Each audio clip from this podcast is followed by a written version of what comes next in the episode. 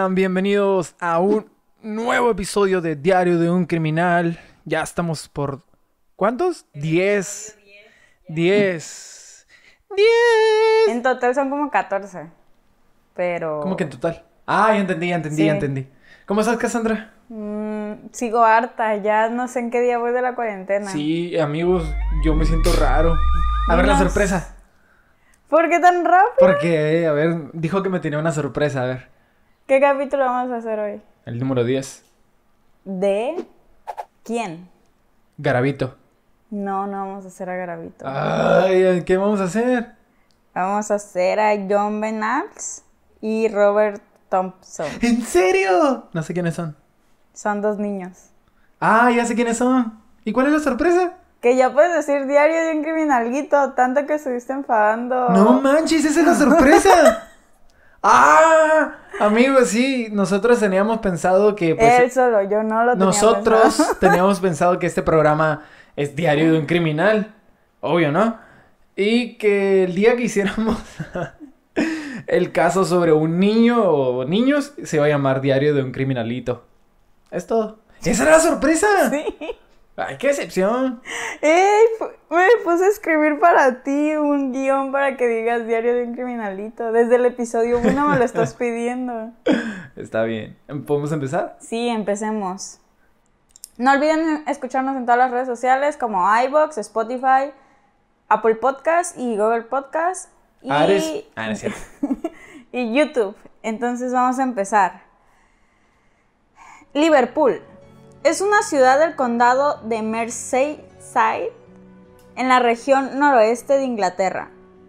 En esta ciudad se encontraban dos pequeños de nombre Robert Thompson y Jon Venables. Los criminalitos. Yo no sé realmente si se pronuncia así, Venables. De seguro no, ¿no? No hay problema. Ambos nacieron ahí. Jon nació el trece de agosto de mil novecientos ochenta y dos y Robert el veintitrés de agosto también del mismo año. Ellos iniciaron con una relación de amistad muy fuerte. Parecía que todo los unía, pero no sucesos buenos, sino que ambos eran muy problemáticos. La vida de Jon y Robert era un drama. ¿Cuántos años dijiste que tenían? No, es que nacieron en mil novecientos ochenta y dos. O sea, todavía no sabemos cuántos años tienen. La vida de Jon y Robert era un drama. Vivían violencia familiar, tenían hermanos con problemas de aprendizaje o adicciones al alcohol. Abandonos y divorcios. Para ellos esto era muy común. Tampoco les faltó el maltrato físico y psicológico por parte de los padres. Así que cuando estos niños se conocieron, se dieron cuenta que ambos compartían los mismos problemas. Como que no era la mejor manera de encontrar a tu mejor amigo. El mayor trauma de Robert fue el abandono de su padre, cuando este tenía seis años de edad, agregándole la violencia que había surgido después de esto. Aunque con anterioridad ya había violencia en el hogar del pequeño, pero esta aumentó. La historia de Jon no era tan diferente. Ambos los estaban atrayendo el maltrato que sufrían. Es más, se dice que tenían como un superpoder, y este era el desconectarse emocionalmente del mundo.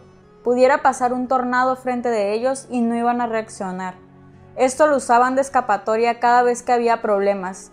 Y si esto no fuera poco, ambos niños no destacaban en la escuela, faltaban continuamente y nunca pudieron sobresalir como estudiantes. Ambos eran retraídos, pero por el acoso escolar que estaban sufriendo los orilló a hacerse inseparables. Así como los niños de su edad se burlaban o les hacían bullying, ellos eran violentos con niños más pequeños que ellos. Estos niños, aparte de tener un gran apego por los problemas que estaban viviendo, también tenían gustos similares, como películas de terror... gore, todo eso. Ya se usaba en ¿Sí? esos tiempos. Sí, en eso. Pero no había internet, ¿no? No, no había. ¿O era más restringido? Era mil novecientos ochenta y ya creo de que, seguro. Creo que ya había, como... pero pues no cualquiera podía acceder al internet. Ajá. Prácticamente. El doce de febrero de mil novecientos noventa y tres hacía bastante frío. El termómetro marcaba siete grados y estaba nublado. Este sería el día ele- elegido de los retraídos Jon y Robert. ¿Para qué? Como ya era costumbre, habían faltado a clases. Esto no era nada extraño. Su maestra dijo que era algo muy habitual en ellos. Ambos niños se saltaban las clases para quedarse en casa o hacer maldades. Sin embargo, ese día, doce de febrero, su presencia se hizo notar en el centro comercial de New Strand. Se les vio deambular por el lugar y una anciana declaró que la habían insultado y se habían burlado de ella por la manera en la que caminaba, muy encorvada, así. Otra empleada dijo que ambos niños habían entrado a su oficina, tiraron todo y estaban gritando, salieron huyendo del lugar cuando terminaron. Y también otra chava comentó que, que en una de cómic, el, uno de los niños está leyendo un cómic y ya ves que no se puede hacer eso, pues en un centro comercial no te puedes poner a leer las revistas. Sí, pues tienes nada. Que comprarlo. Ajá, y ella se acercó y dice que le aventó la revista, el cómic, y salió corriendo. Mientras tanto, estaba Denise y su bebé de dos años de edad llamado James Bulger, haciendo compras. Cuando el centro comercial estaba abarrotado de gente, se llevaría a cabo el plan de Jon y Robert, así que llegó la hora del secuestro. Secuestraron al niño.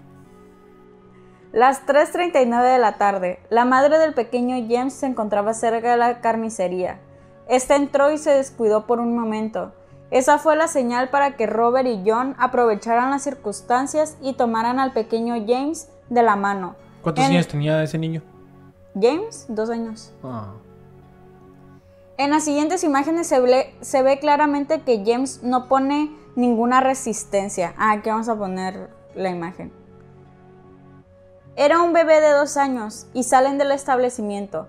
Los pocos minutos que duró el recorrido hasta la salida, ninguna de las personas del supermercado se percató de que el niño de dos años estaba siendo secuestrado. Cabe aclarar que Robert y Jon antes ya habían querido robarse a otro niño. Sin embargo, no lo consiguieron ya que la madre del menor llegó justo a tiempo para evitarlo. O sea, como días anteriores ya habían intentado hacer eso. Por fin en su segunda oportunidad lo estaban logrando. A las tres cuarenta y tres de la tarde, o sea, si te das cuenta, ellos... Ellos agarraron al niño a las tres treinta y nueve y a las tres cuarenta y tres se dio cuenta la madre. O sea, pasaron cuatro minutos, cinco.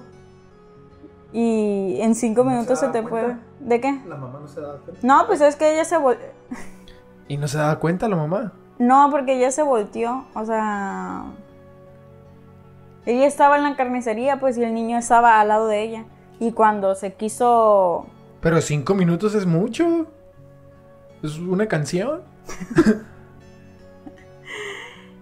O sea, pudo haber escuchado dos canciones de Caifanes ahí. Ahí ya, fue pues. Cuando a, a las tres cuarenta y tres de la tarde se pierde de vista a los tres niños. Ahí fue cuando la madre se da cuenta que su hijo no estaba y alerta a los de seguridad sobre la desaparición de su hijo. Cuando se inicia la búsqueda, Robert y Jon ya habían tomado una de las salidas secundarias del edificio, perdiéndose de vista del lugar. Durante cuatro kilómetros, Robert y Jon prácticamente arrastraron de la mano al pequeño James, que entre llantos llamaba a su madre. Ninguno de los treinta y ocho testigos de los que vieron pasar se alertaron, ni siquiera los que advirtieron que el más pequeño tenía heridas en la cara. O sea, en ese transcurso... Ya, ya le habían masticado la cara, le habían, le habían aplastado. ¿En serio? Sí. ¿Masticado la cara? Sí.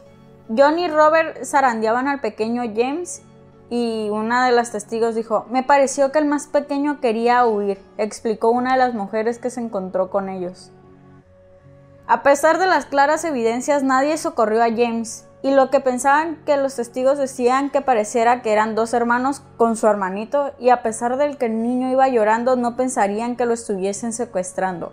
La larga caminata acabó en un descampado junto a una vía del tren en la zona de Walton. Pero es que, o sea, si yo me pongo en, si me pongo en esos zapatos, yo también si veo a dos niños con un bebé, digo, son hermanos.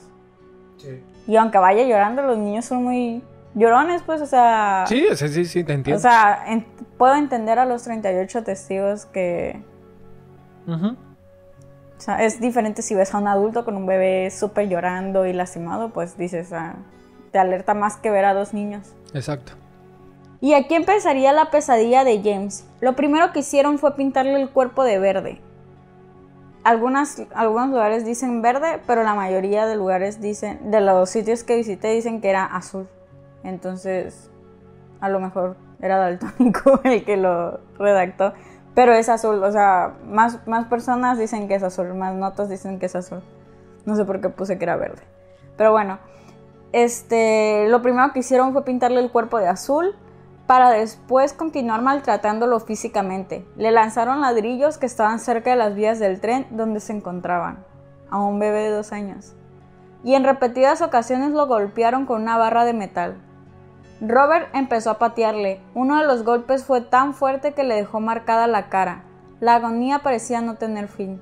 Le aplastó con el pie, le aplastó la cara así totalmente. Dicen que la huella la tenía pintada del zapato del, de Robert.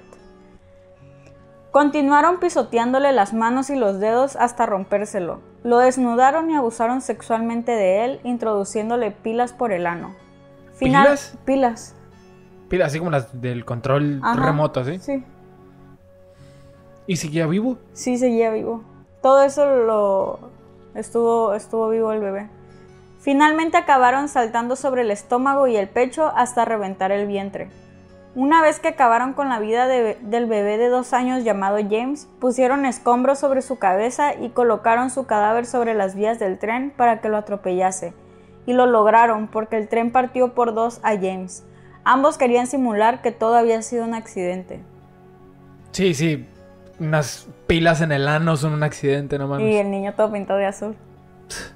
Pero pues hay que... Ay, iba caminando y pues se me metieron unas pilas. No manches. Cabe aclarar que tenían diez años cuando hicieron esto. O sea, que hicieron más cosas. No cuando, entendí. Hici- cuando hicieron esto tenían diez años. Ah, ok. Los dos niños, Robert y, y John. John Travolta. Cuando terminaron con la tortura y el asesinato, regresaron a sus casas riéndose y bromeando sobre lo que acababan de hacer, lo grandioso que se había sentido al arrebatarle la vida a un bebé. Un detalle que acaba de destacar es que días antes del asesinato estuvieron viendo la tercera secuela de la película de Chucky, el muñeco diabólico. Como se supo durante el interrogatorio, esta supuestamente les sirvió de inspiración para cometer el asesinato. Yo nunca he visto Chucky, así que no sé si... Pues si yo, se... yo sí las vi, pero... ¿Mata no, a un niño? No. Que, que yo recuerde, ¿no? Yo recuerdo que habíamos visto una película de Chucky aquí, pero no sé cuál, que según quería mat- matar a, a uno, ¿no? Al, al dueño, que siempre lo quiere matar y no puede. Andy. Ajá. Y como ya les había comentado, ya lo habían intentado días antes con otro pequeño, pero la madre llegó a tiempo. Sin embargo, la segunda vez no fallaron. Entretanto, la búsqueda de James había paralizado la ciudad. Todo el mundo estaba ayudando a encontrar al pequeño de dos años sin saber todavía que ya había sido brutalmente asesinado. Durante la investigación se revisaron las cintas de seguridad y las autoridades empezaron a entender qué había ocurrido. Los secuestradores eran dos niños de diez años. El cat- Aunque dicen que pues en, si tú ves las, las cámaras de seguridad se miraban súper borrosas, entonces llegaron a creer que eran adolescentes, o sea, como de veinte años. El catorce de febrero se encontraría el cadáver de James cortado por la mitad y tras buscar más pruebas dieron con los dos criminales, gracias al testimonio de una mujer que había visto las imágenes por televisión.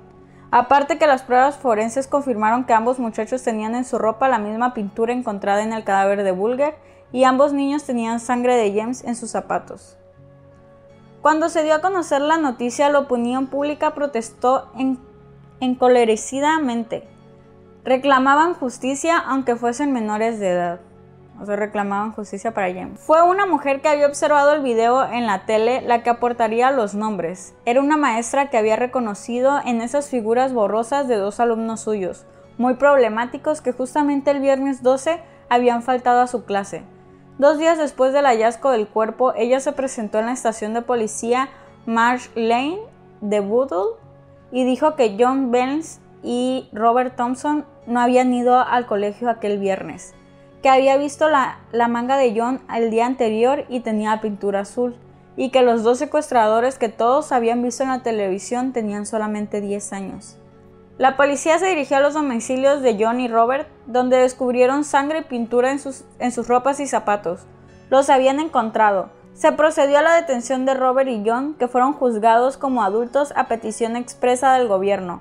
Al ser detenidos, el primero en confesar fue John. y él dijo, yo lo maté, ¿qué le dirán a su mamá? ¿Le pueden decir que lo siento? Se mostraba inquieto y gritaba histéricamente que quería quitarse la ropa porque olía al bebé muerto. O sea, empezó a ponerse medio psicótico acá. Ajá, sí. ¿Así se dice? ¿Psicótico? Psycho, no sé. Bueno, loco pues. Ajá, sí, empezó como que... arrepentirse y así. Dicen que no, que no se miraban arrepentidos, que todo estaba como... como que querían llamar la... Ellos siempre quisieron llamar la atención, siempre quisieron porque pues obviamente no tenían la atención de los padres en su hogar. Y Robert, en cambio, fue frío, negó todo, pero se delató dando detalles de lo que llevaba puesto James esa tarde. Robert, impasible, preguntó si habían llevado al pequeño al hospital para revivirlo. La prensa lo bautizó como el chico que no llora. En ese entonces se convirtió en el pequeño más odiado por la opinión pública de su país. Durante la visita judicial, los asesinatos mantuvieron una actitud impasible. Mientras los especialistas reconstruían los hechos, los niños no mostraban empatía ni arrepentimiento. Parecía que aquello no iba con ellos. El detective Phil Roberts, del equipo de delitos graves, llegó al caso del asesinato de James y cuando se percataron de quienes habían cometido tal atrocidad, el agente aseguró que aquel día, y, y cito, miré el mal a la cara. Creo que Thompson llevaba las riendas, pero que ambos atacaron a James. Sostuvo, ese día salieron a matar. Así lo creo realmente.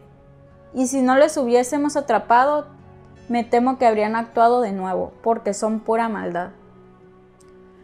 Aparte de testimonios como el de Robert, se examinaron todas las pruebas, incluido el video de las cámaras de seguridad, y se demostró mediante informes psiquiátricos y forenses que los muchachos eran plenamente conscientes de sus acciones. Robert y John sabían que el secuestro era un acto ilegal e incorrecto, y aún así lo llevaron a cabo. Y no solo eso, sino que terminaron su hazaña perpetrando el terrible crimen que causaría la muerte del pequeño James. Obviamente estaban conscientes porque... Claro, o sea... Bueno, o sea, no sabemos cómo es una persona... Porque sí hay, hay casos que los cuales no... ¿Cómo se le podría llamar? Que realmente no están en sus facultades mentales, pues. Que hacen las cosas y no... No lo recuerdan o no están Ajá. en su momento de lucidez. Ándale. El patólogo forense Alan Williams determinó que James tenía cuarenta y dos heridas. Eran tantas que dijo no poder determinar de cuál de ellas le había quitado la, la vida. Además, había connotaciones sexuales en el caso, ya que el cuerpo había aparecido sin pantalones, sin calzoncillos, sin medias y sin zapatos, y aparte de las pilas en el ano. Y según afirmó que el prepucio manipulado y retraído. En el juicio los acusados reconocieron que habían querido secuestrar a otro niño para llevarlo a una esquina y empujarlo debajo de los autos. Pero la madre de, de ese chico apareció demasiado rápido y les había desa- desabaratado todo el plan. Finalmente el tribunal los condenó como adultos. El asesinato de James Bulger fue un acto inigualable de maldad y barbaridad. Fue lo que el magistrado Morland dijo a los acusados. La pena que se les impuso fue permanecer en la cárcel hasta la mayoría de edad. La pena que se les impuso fue permanecer en la cárcel hasta la mayoría de edad. Una vez cumplidos los dieciocho años, estuvieron otros diez años más entre rejas. Sin embargo, la madre de James, Denise Fergus, no estuvo de acuerdo con esta decisión. Y ella dijo, no hablo de la pena de muerte, pero creo que van a morir porque hay personas que van a matarlos, declaró al periódico británico Daily Mail. Eh, eso de los diez años fue, un, fue la sentencia. dieciocho años y aparte diez años más. O sea, saldrían a los veintiocho años de edad. Sí, demasiado pronto, ¿no? Demasiado jóvenes para salir todavía. Durante su estancia en prisión, Robert y John estuvieron en módulos distintos, siempre bajo una estrecha vigilancia. Su proceso de rehabilitación le costó al país cerca de cuatro millones de euros. En dos mil uno, poco antes de cumplir los diecinueve años, el Ministerio del Interior decretó que estaban preparados para la reinserción, a pesar de las fuertes protestas que se produjeron al comunicarse la noticia. O sea, nada más duraron ocho años en la cárcel. Les quitaron prácticamente los otros diez años extra. ¿Y siguen vivos? Sí, sí, están vivos. Como ningún país quiso recibirlos, se les... Ah, porque ellos estaban pensando, cuando estaban todos en el comité, estaban diciendo que querían mandarlo a Canadá, o o a Australia, porque no, porque ahí en, en Liverpool los querían linchar vivos, pues. Sí, sí. Pero la ventaja que tenían es que era que los niños tenían protección de, de identidad, entonces nadie sabía cómo habían crecido, entonces no sabían nada de ellos. Como ningún país quiso recibirlos, se los envió a ciudades distintas del norte de Inglaterra para evitar el posible reencuentro y se les concedió el anonimato de por vida. Sus identidades estaban bajo secreto y cualquier persona que ose sacarlas a la luz podían incurrir en un delito penado por hasta dos años de cárcel. O sea, todavía estaban súper protegidos de este caso. ¡Qué coraje! Sí. La, la sentencia también recogía que Jon y Robert tenían prohibido acercarse a la localidad donde cometieron el asesinato, ponerse en contacto con la familia de James o cometer cualquier otro delito. No, pues, no, pues, claro. Mientras que de Robert jamás se supo nada más. El tres de marzo de... de dos mil diez, o sea, hace diez años, Jon volvió a ser detenido. Consumía drogas y alcohol. Jon le dijo a algunos conocidos su verdadero nombre, pero un día de dos mil diez terminó... temió que su verdadera identidad fuera revelada. Llamó, llamó a su supervisor de libertad condicional. Era un asiduo a la pornografía infantil. Tras cumplir una condena de veinticuatro meses fue liberado en septiembre de dos mil trece. Pero el pasado mes de febrero de dos mil dieciocho, Jon volvió a violar su libertad condicional al tener en su posesión más de mil ciento setenta imágenes de pornografía infantil, de las cuales trescientos noventa y dos son categoría A. ¿Qué es eso? O sea, imágenes de extremeza, dureza y crueldad cuyas víctimas son bebés y lactantes. ¿Sí me entendiste, no? Pues creo. O sea, ¿recuerdas que en capítulos anteriores estábamos hablando sobre, sobre los videos snuff? Que son personas que asesinan mujeres. Sí. Y las violan y todo. Estos videos son, pero con bebés. Y con lactantes significa que están tomando pecho, pues, o sea, bebés de, de recién de nacidos meses a dos años. Y también se le encontró el llamado Manual para Pedófilos. La justicia británica le condenó a tres años más y cuatro meses de prisión. Se sabe que Jon había vivido con una mujer y que con ella había sido padre. Disfrazado de mujer, había ofrecido a su propio hijo por internet para ser sometido a abusos. Consta la compra también por internet de un manual para cometer sin riesgos abusos sexuales de niños. El caso de Jon ha venido a demostrar que todo intento de reinserción es inútil para un asesino de estas características y peligrosa la ocultación de sus antecedentes. La madre de su hijo y el mismo niño han estado expuestos al peligro con su sola compañía. De, le- de, hecho, de hecho, lo ha estado cualquiera.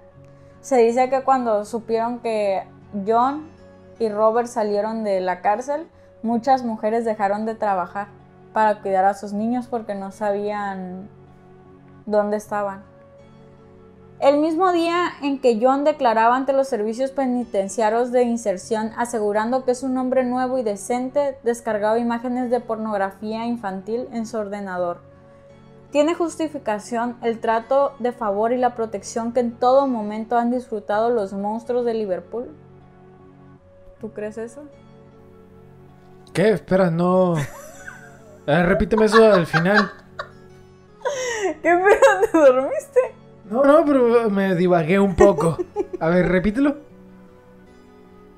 No te rías. Vi tu cara de rayos, me está haciendo una pregunta y ajá, no puse atención. Sí. Tiene... Tiene justificación el trato a favor y la protección que en todo momento han disfrutado los monstruos de Liverpool. No. Ay, no, qué feo, ¿no? ¿Qué? Ay, pues está bien feo. Así acaba nuestro caso de hoy. Nuestro episodio diez. Un caso cortito, la verdad. Pero... bastante fuerte. Bastante fuerte. Sobre todo, me sorprende... Yo siempre he creído que la maldad la, la trae cualquiera desde que nace. Muchos dicen, ¿un asesino nace o se hace? Yo digo que nace. Yo digo que las dos cosas. Bueno, sí. O sea, es que, por ejemplo, hay, hay... tú que no conoces de asesinos, este... todos tienen una misma línea. Todos, así como, ah, pues ellos mismos también la tienen. Fueron maltratados por sus padres, este, tenían daños psicológicos, desde muy niños empiezan a tener problemas en la escuela, matan animales y se van haciendo así. Y todo inicia porque hay algo que los hace así y es la problemática que hay con los papás. Entonces te podría decir que un noventa por ciento de los asesinos, todos tienen problemas, todos nacieron con el núcleo partido. Dañado, sí. Entonces se dice que por eso todos los asesinos empiezan así. Sin embargo, por ejemplo, ay, ¿cómo se llama? Ay, y es uno de mis asesinos favoritos, el de Milwaukee. Este, él tuvo una familia cristiana muy feliz y aún así hizo cosas muy horribles. Entonces ahí también de, divaga un poco de ¿realmente pasa eso o no? Entonces, te entiendo, sí. ¿Tenemos es... saludos? Eh, todavía no acabo con mi conclusión. A ver, pues. ¿Tú, tu conclusión? ¿No dijiste nada? Pues, no, pues no, no tengo nada que decir. Está muy feo. Hey. Pues es que a mí lo que más me indignó fue el anonimato que les están dando. Ah, eso sí, eso sí me molestó. El hecho de que les están pagando todo, les están dando dinero. Al gobierno les está costando más de, o sea, más de cuatro millones de euros a dos delincuentes. O sea, la verdad se me hace muy feo. Y, y sí, hay saludos. A ver. Saluditos para... Estos saludos son de la semana ante antepasada, pero no grabó la cámara, así que son los que hicimos, ¿te acuerdas? Son sobre Uriel Luna, aquí va a estar saliendo su arroba, saluditos, y Oscar-R B L S, aquí también va a estar su arroba. Muchas gracias por el apoyo y sobre todo todas las personitas que en YouTube nos están comentando, muchas gracias por los comentarios bonitos, como son David Márquez, Juanchesco, Goretti Montiel, Alternative Music, Ana Rosas, Mónica Osegueda y Rosario Díaz. Muchas, gas, muchas gracias. Muchas gracias por el apoyo que estamos recibiendo. Escúchanos por Spotify, Ivoox, Apple Podcast, Google Podcast y YouTube. Y en este tiempo que está tan difícil, muchas gracias por seguirnos dando de su tiempo, la verdad. Gracias. Se los agradecemos. Sería todo por el episodio de hoy. Un episodio cortito, pero... sólido. Eh. Nos vemos. Bye.